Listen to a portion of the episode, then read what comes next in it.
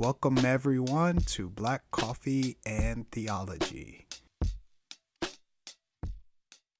Hey, everybody, welcome back to the pod. It's good to be with you all. So, I'm excited because on the podcast today, I have April Fiet, and she's a pastor, she's a writer, and a blogger. And she also co pastors uh, the First Presbyterian Church in Scottsbluff, Nebraska, with her husband Jeff. And I loved this conversation with April. I found her to just be such a warm and open person. And we're talking about her book, The Sacred Pulse Holy Rhythms for Overwhelmed Souls. And people who know me, they know that um, I deal with anxiety.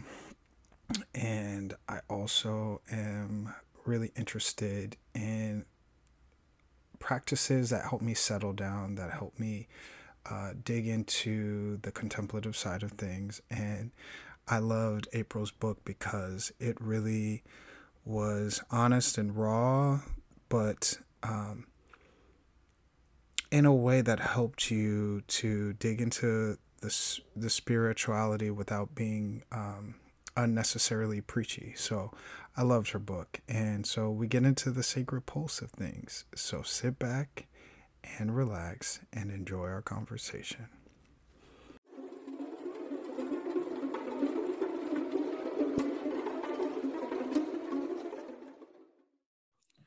Well, hello, everybody. Welcome back to the pod.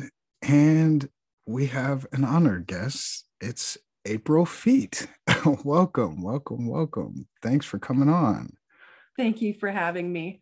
Yeah. So, April Fiet, she's a pastor, a writer, a blogger, and I it's it's so interesting. Um I wanted to ask you to come on the first season, but I I I felt from the Holy Spirit to wait. Uh. And it's so interesting because then you were I found out you were writing a book, and then um, the Holy Spirit knows yes. what the Spirit is doing, and then so it the stars aligned just well uh, for you to come on now for the second season, and and so usually how I start with the pod is I say a bit about how I see you, and then I ask you to say a bit about yourself. Uh, and so for me, how I it is so interesting how I came across you uh, on Twitter, of course, is how I how I've met most people, especially in the pandemic. And what I have always loved about you is that at first you were this unassuming woman that was was engaged in these theological conversations and seemed unafraid to just jump in the mix but then you were also in these justice conversations mm. and you were right there also and what i loved was that you were involved in both and that you were unafraid and unashamed to be there. And what I've loved is that you haven't been ashamed to use your voice and your privilege on behalf of the marginalized. And as someone who is Black, I hate that the bar has fallen so low that that I I don't expect that from yeah. our white siblings, right? And so for me, I started to really pay attention, and I have loved that you you have joined so many conversations, so many hard dialogues, so many dialogues where you've caught in some heat, some mm. singeing, and I truly love dialogue and friendship and fellowship with you uh, virtually and seeing the way that you've carried your heart tenderly and joined us. So, thank you, thank you, thank you for how you show up uh, in the world, truly.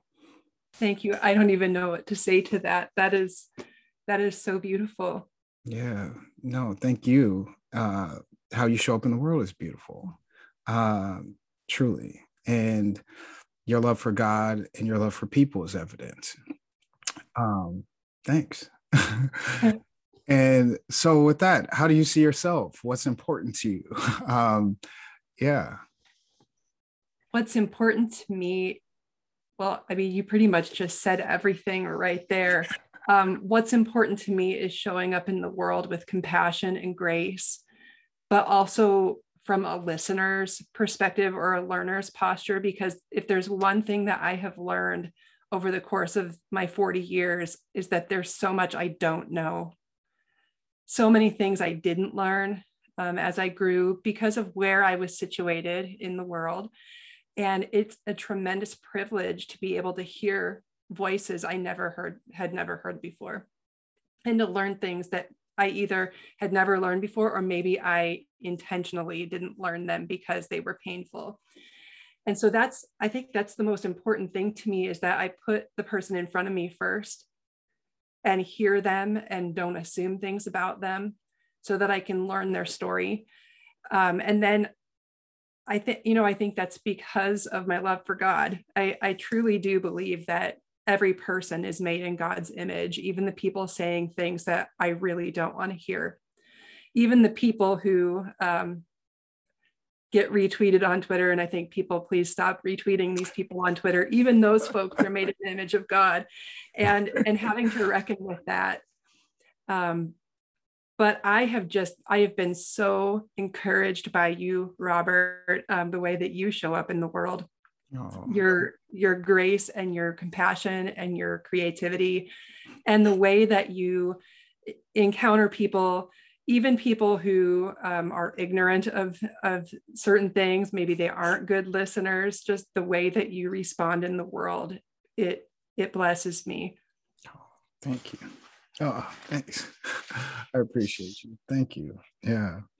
We are all here. We're trying right? And i think the thing that I've had to center is, you know, I want liberation for all, and mm-hmm. I want to see.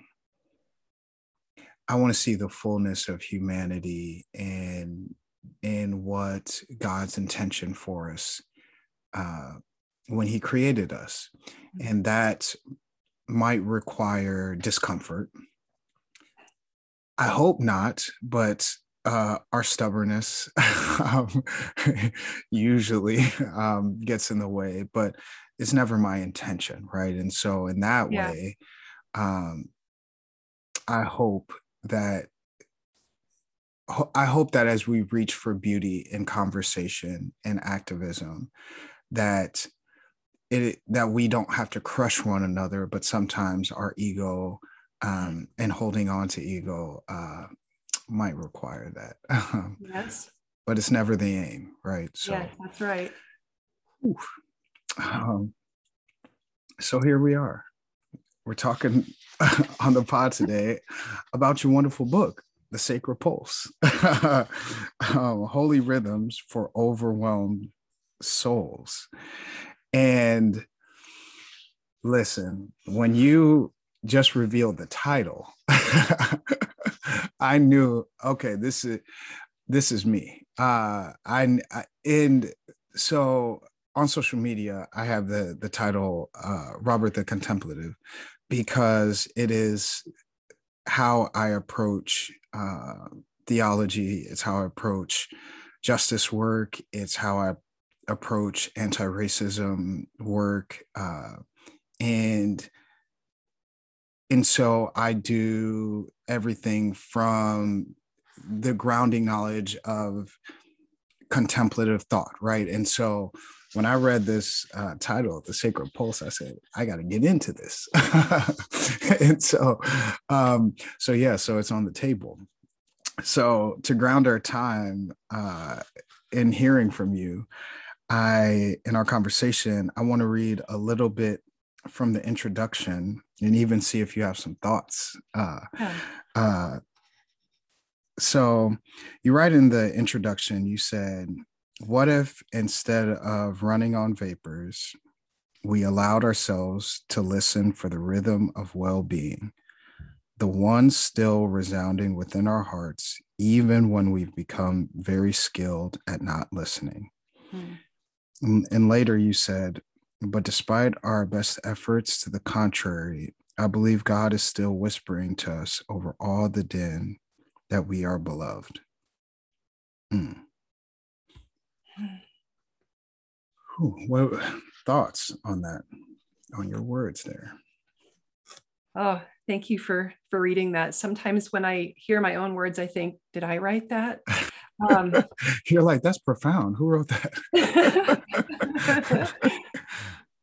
oh, I just I think about how so many aspects of of the world in which I was raised, both in childhood and then in college and in seminary, how much of the circles I've run in have prized a kind of workaholism um, where in conversation you almost one up one another with how tired you are or how stressed you are.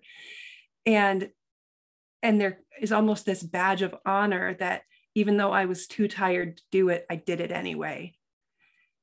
And having to try to unlearn that that that's not really what god wants for my life. God doesn't want me to stretch myself to the point where i have nothing left to give and i'm no good to anyone even myself yeah. and and just having to unlearn that. And and the reason i chose that word whisper that god is whispering over us is because i feel this world can be such a loud place if we let it.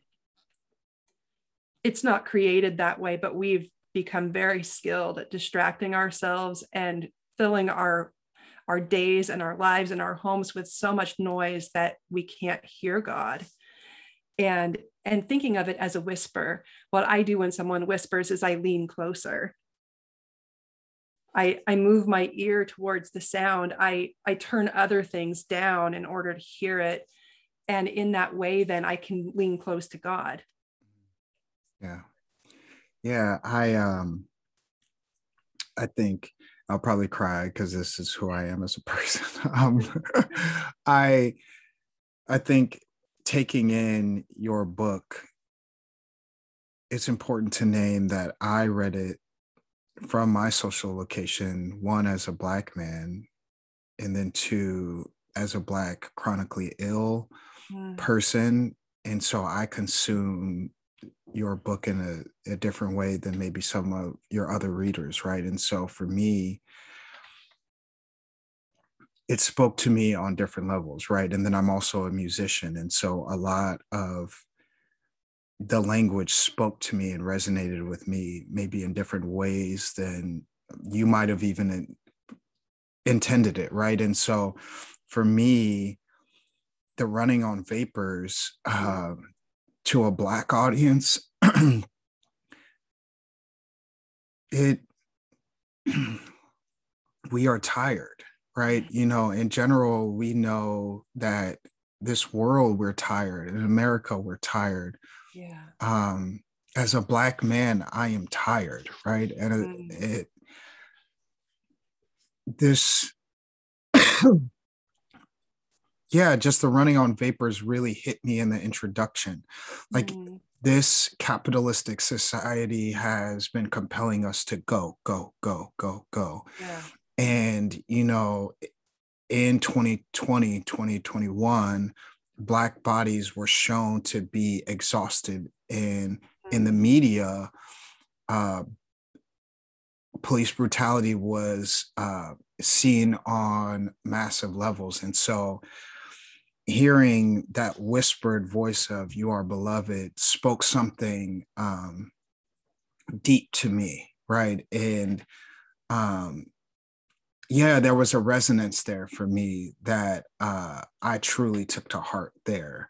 Um, yeah, and I don't, I don't know that you were intentional in that crafting, but um, I thought, yes, on this hu- human level, on this uh, Imago Dei level, but then there was there was a special message to Black bodies as well that I, I truly felt and received. Yes, yes, yes. Mm. Thank you, Holy Spirit. Yeah. Uh, yeah. Yeah. Thank you for sharing that with me. Um, mm. I can't even begin to mm. understand the level of exhaustion mm. that that you must feel that mm. that all people of color must feel seeing those acts of violence and and and seeing white brothers and sisters try to explain them away or turn their eyes to them rather than listening and and interceding and and doing whatever can be done speaking up. Um, and of course thankful for those who have spoken up but we, we need all of us. Yeah yeah. And so yes we do we, we do. Yeah and so i i love that grounding in the the beginning and even how I'll say this other part from the introduction that was so beautiful. You talk about in Genesis, you say in Genesis 1 was not written in poetic form to minimize the work of creation, but instead to teach us that life was not created haphazardly. Creation was expansive and imaginative, breathtaking and, and, and inspiring. Creation was also orderly and rhythmic in the movement from day to night.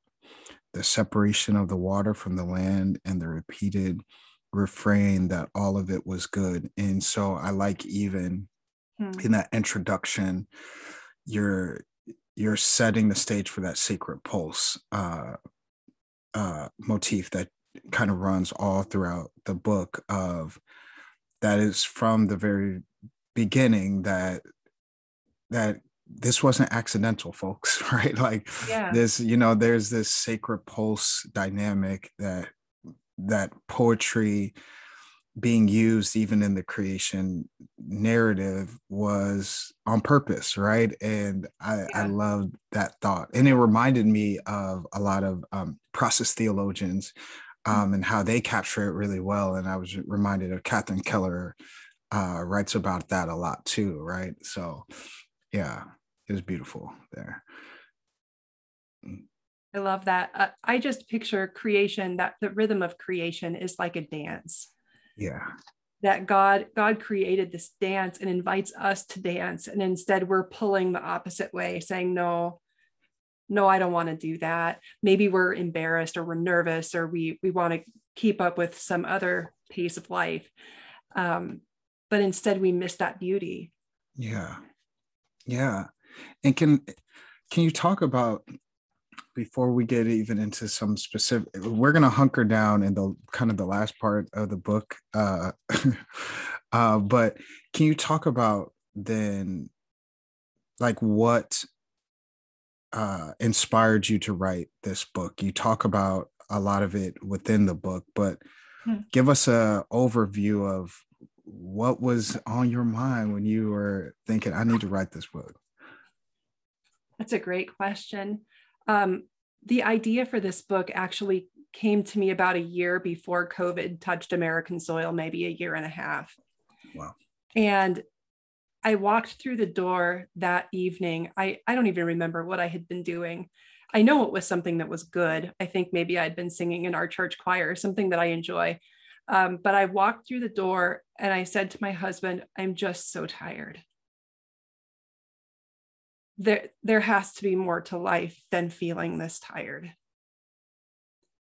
And the phrase reclaim the rhythm kind of entered into my mind and i just sat with that for a while and then i i started to um, think of different ways that i experienced the rhythm of god or the sacred pulse of god and began to write those down. And, and really, it began as a project, a way for me to rediscover that wellness and um, whole, wholeness, wholeheartedness that I was longing for, really as a personal project.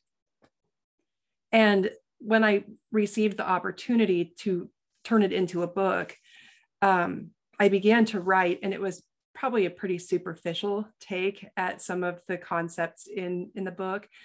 And then when covid struck i all of a sudden realized that these these ideas are so much deeper so much more profound than i was giving them credit for. Um, you know what does it look like to grieve when the whole world is grieving? Um, our meals are not just do we pick up fast food or do we sit at the table? There's so much more to our lives than than just those i either do it this way or i do it that way. And as i began to dig into really what the undercurrent of god's sacred pulse is which so much of it is love but as i began to dig into it it really became a gift for me um, a gift of healing a time for me to listen to the sacred pulse in the midst of covid when i needed to hear it so very much and still do. Um, yeah. No i i love that uh you could even go on more. I i i i i think for me you know that exhaustion almost was the catalyst into writing this book because for me i've noticed in my own life that when i start to say I'm tired. Mm. And I and my friends around me, they know me well enough to know that when I start to give that answer regularly that, hey, I'm tired, they start saying, hey, hey, hey, are you on the verge of burnout? Because they yeah. know that that is a red flag for me. They mm-hmm. know that that answer is not good for for me. Yeah. Um, that too many times of answering, "Hey, how are you doing, Robert? I'm tired. Wait a minute. yes. uh, this is this isn't good for you." Um, and probably it's not good for most people. When I ask you how you're doing, week after week, if you say I'm tired, it becomes not just uh, I need a nap thing. Yes. There's a weariness that goes into our soul that goes beyond just I need a cup of coffee, a little, a little pick me up, yes. a little nap. And I think this pandemic has exposed that exhaustion. And for me, being transparent, when the pandemic hit and we were locked down in my city, um, the exhaustion that hit me was total for a couple of weeks. And I it was so alarming for me that I thought there was something wrong with me yeah. because I couldn't get out of bed it yeah. for the first couple of weeks of the pandemic. I mean, I would go to sleep, sleep for 10 hours and wake up and then want to go to back to sleep. But I realized that the exhaustion I was feeling was a complete um, exhaustion and having to be on the go go so much. It was that vapors that you were talking about. Yes. And my my whole soul and being was detox detoxing from mm-hmm. what you had been doing was not sustainable and now yeah. that you're on lockdown buddy the toxins were coming to the surface so i i hear you truly hmm. I feel that too. And I have noticed that as more things begin to open up, or as there are more opportunities to do things, I find myself resisting.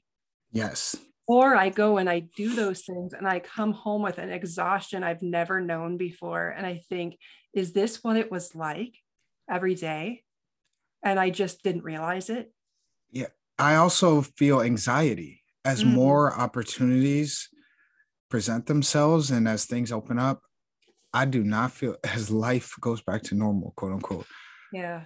Anxiety arises. I my body is keeping the score of I, I yes. What was normal and my body being the workhorse that it was, it does not want to return back to to the old things, you know. So I I hear you.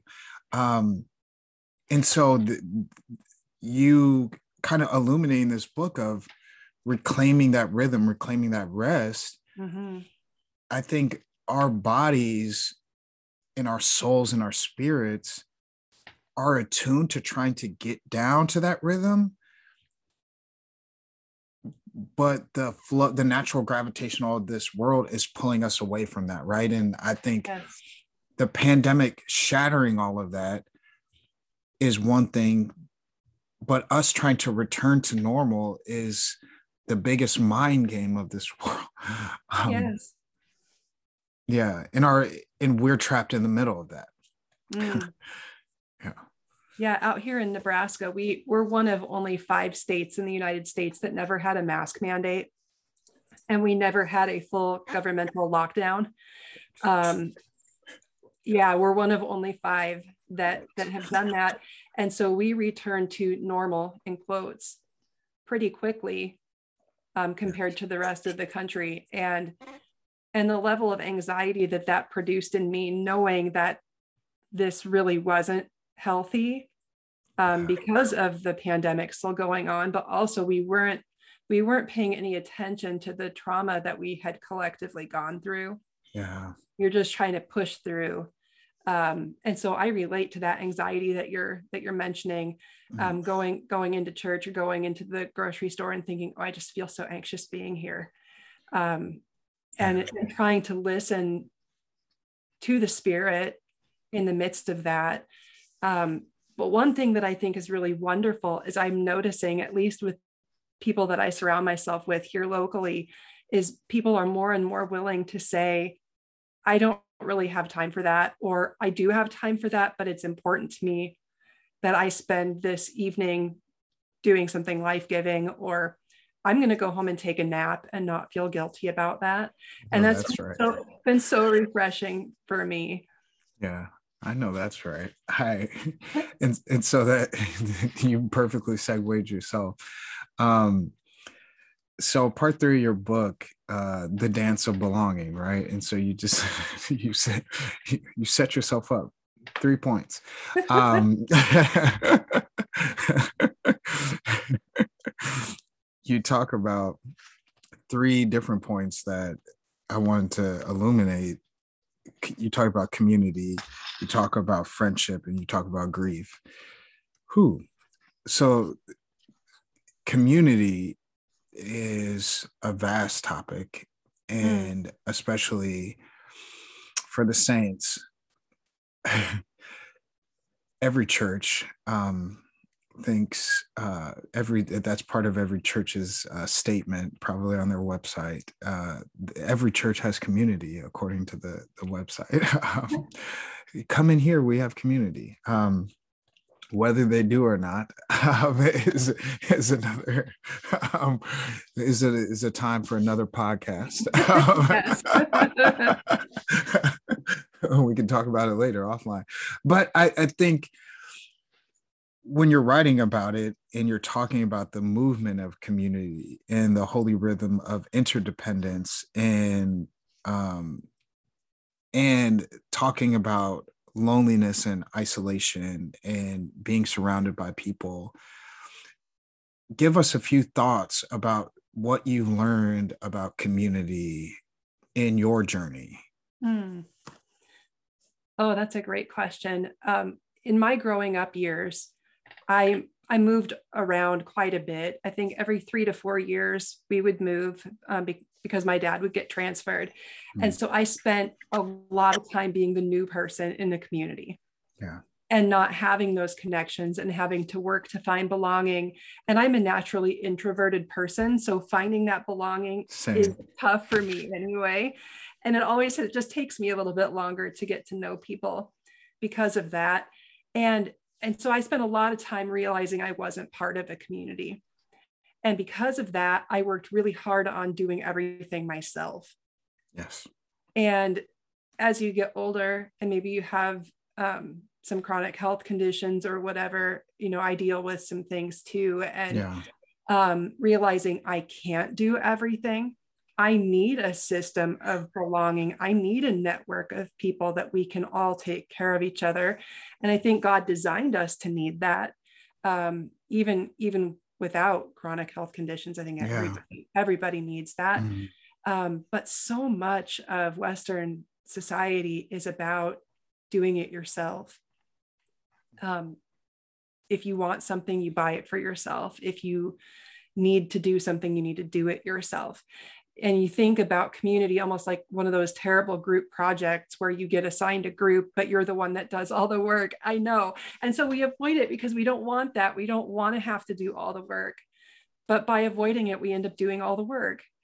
yes And so um, what I what I have learned is the importance, and I'm still working on this, the importance of being vulnerable and speaking my needs so that if if someone is there who can support me they know what i need um, yeah. and not just be the one to rush in and meet somebody else's need so that's been huge for me um, and i'm raising two very different kids one is very introverted and one is very outgoing yeah. and i'm seeing my introverted child's resistance to community just like my own and constantly pushing that child buddy it's okay it's okay to, to need something. It's okay to let people know how you feel or where you are. It's, it's the vulnerable piece. I think as i get older in being frank with the saints not just in my own personal life, we have church history, we have global history. To actually bear out witness mm. that vulnerability among the people of God is a liability. And I, it's that's a tough thing to say, you know, and spare me anyone who says not all Christians. Um, yeah. you know, I'm very smart. Like, of course, I know not all Christians, you know, but uh, but there's enough of the Christians, you know, um, that makes it it hard to to paint the case for bringing that that that tender vine mm. before others it makes it so difficult right and so it yeah. makes it a lot easier using your analogy to just handle it yourself. Because when you have your own collected uh, history and then backing it up and then you have a lot of court documents of, of church yeah. history to say it's not just general people. You have collectively christians have not shown that they are the most loving. That is sometimes the hardest pill to swallow, right? It it hurts that the people of God aren't known to be the most loving, right? And I think that that you know, when I was reading through your chapter and thinking about sometimes the hardest word to hear in these days is the word community for mm. people. And as we struggle, and how do we define community? In this age? And how do we find define community in an internet age? And how do we define it now in a pandemic age in a grief stricken age? Uh,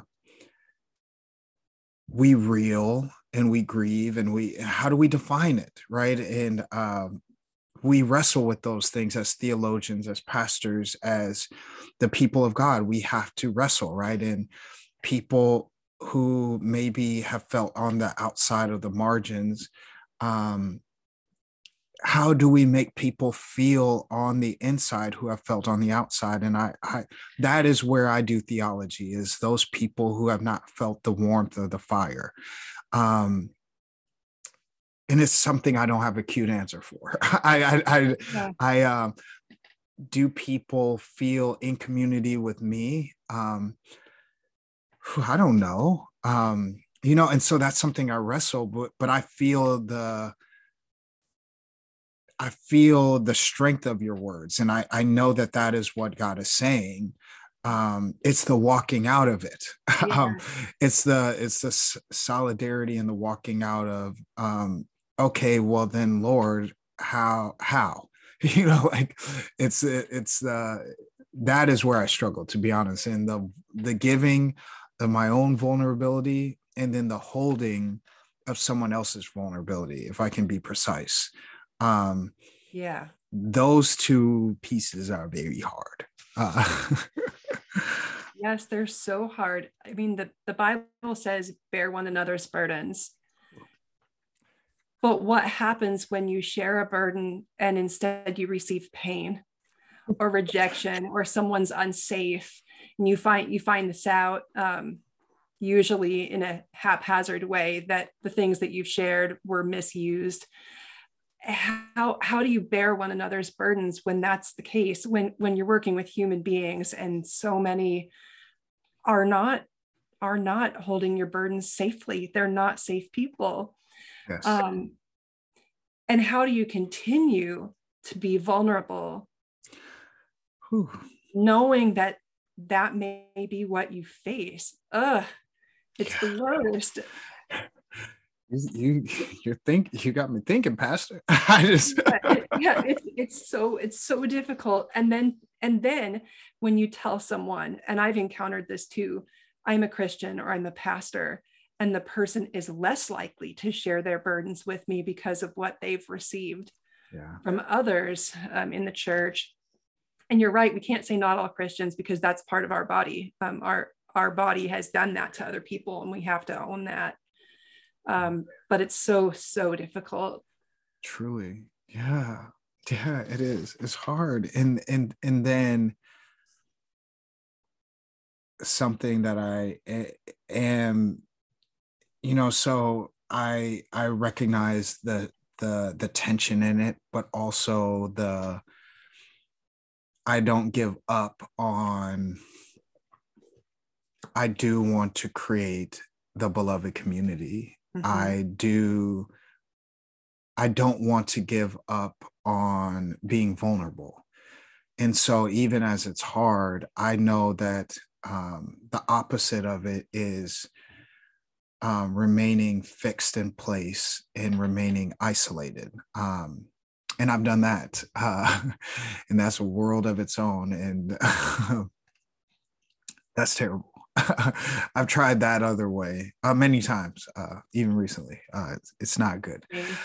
that doesn't work. Uh, and so I, I think part of it, creating community, is creating community around shared ideals and ethics, mm-hmm. and that's that's also difficult because even being under the banner of of Christianity does not mean that we are in solidarity with one another. And I love how you even touch on that um, in community. and you're talking about the essentials, right? And you said when it comes to essentials, unity is important. Um, you said the trouble is we do not always agree on what things are essential. Um, do you have any thoughts on that? Oh, it, it sounds like a day on Twitter, doesn't it? Yeah, exactly. Um, yeah, I I mean, I, I just saw an article right before I logged on for this conversation. Is is gender in the church a second tier theological issue, or is it right up there? Is that isn't it essential mm. um, for women and, and men to be able to partner together in ministry? Is that essential, or is that a second tier theological matter? And yeah, what do you do when you don't agree on the essentials and we're all under the same banner of Christianity? And you would think we would agree on the essentials, and yet we don't. You how, know, how can you form that community? You know what? I, am going to harken back to someone wise named April uh, that you said earlier. And it's that posture of listening. I, I think so often we define essential and by we it's it's whoever is dominant yeah. in the church and in our context it's it's our white siblings and i think the problem with using the word essential is in the american context the academy is dominated by white people especially white men and what I try to problematize is who gets to define essential. Yeah. And and what I like to reorient the whole conversation around and slow down the conversation to a listening posture is say is is to tell people um, how about we define essential by the people who live on the margins mm. and what is essential to their thriving and their living and that usually makes to be very frank that usually makes white people feel anxious mm. because then it makes them feel like they're losing control because even that that topic will that topic may move from non-essential to actually it might be the most critical conversation that we might have to have. Hmm. what? Like that's not orthodoxy. Well who says who? Right. What if that's critical to someone who is considered marginal? Yes. What, what about the rest of us? It's okay for you to sit down so when i think of equity and when I think of normalizing the theological table, it's not that we want white people to be banished. we want them to take a seat at the round table. Yes. Literal round table. Mm-hmm. And so now white people have had ample time to speak. Uh, like they've had a head start um, it's okay. Now you're gonna be quiet. and you know, and so I, I was thinking that even when I read that quote, like, what if we define essentials by those who have the least power? Mm. Um, and then that totally, I mean, we're cooking with gas now. Um, yes. You know, and that moves a lot of things to the top that other people wouldn't consider orthodox at all, you know yeah that's a conversation i want to have yeah. yeah. That, that's exciting to me but you're right anytime anytime someone senses they're losing some sort of power all the mm. anxiety and the defensiveness comes up even if they don't think it's about power it yeah. is. yeah There's and a that's sensation of loss yeah that's in my own life um you know if i'm talking to my brother the times where I feel the testiest is when I feel like I'm losing power. Um, mm-hmm. And I don't think it's about power. I think it's about a million other things. Oh, I don't feel in control here. And, um, and the way that it manifests is anxiety. It manifests in anger. It manifests in me dominant, dominating yes. him, um, which is unhealthy and toxic. Absolutely. But for whatever reason, we tell people anger is strong. Anger is our strong emotion. So if someone does something that makes me feel like I'm becoming weak, I get angry. Mm, yeah. Instead of recognizing I, I need to pay attention to what's going on in me right now. Exactly. Exactly. You're absolutely right. So community and and and then so in that way, I think when you when we can have that listening posture you talked about and we're slower to speak and quicker to hear that i think that changes the whole dynamic because then we're not trying to dominate and control right? Um, we're here for the long haul because what christ commands us to do i'm not i'm not after a, a, I'm not after ideals, right? Like I'm after love is my ambition, it's my focus, it's my it's my aim, right? And so orthodox principles are my aim. It's like I'm here to be in conversation with you and to build something that is so outstanding and beautiful that it compels others to want to come in and be warmed by the fire mm. of this love ethic that we have built together right? Um but i think that that is that's how we build community right? Yes. Yeah. That is so insightful. Yeah.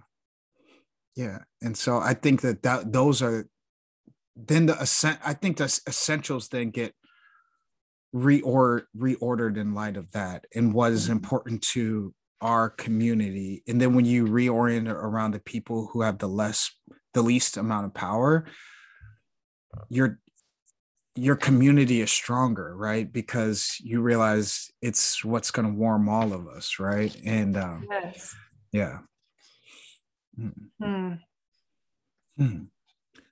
friendship uh thoughts on friendship um you have this quote where you says you talk about befriending ourselves first um, and I love you say, um, first you have this thought where you said, You are quick to show love and grace to everyone. It's time you show love and grace to yourself. Hmm. And you said, Befriending ourselves is the first opportunity we have to be a good friend. Uh, this is not easy, especially when we are gripped by loneliness. Talk to us. Yeah. speak, speak to us. oh, well, I, I've spent so much of my life um, relearning how I speak to myself, how I interact with myself, how I befriend myself. And, and when you are feeling that unworthiness inside, when you're feeling um, unlovable, you think the solution is to find someone to love you. Um, I, I think all of us do that um, mm-hmm. when, when we're feeling that hole inside. Um, but instead, we we need to love ourselves it's it's like that image of putting on your own mask first before you can put the mask on someone else yeah um, and and really in loving yourself it's in a way learning to receive god's love as well um, mm. realizing that god made me worthy of receiving love of being mm. loved as who i am even in my brokenness even in my imperfection and in receiving that then i think i learn how to be a better friend to others yes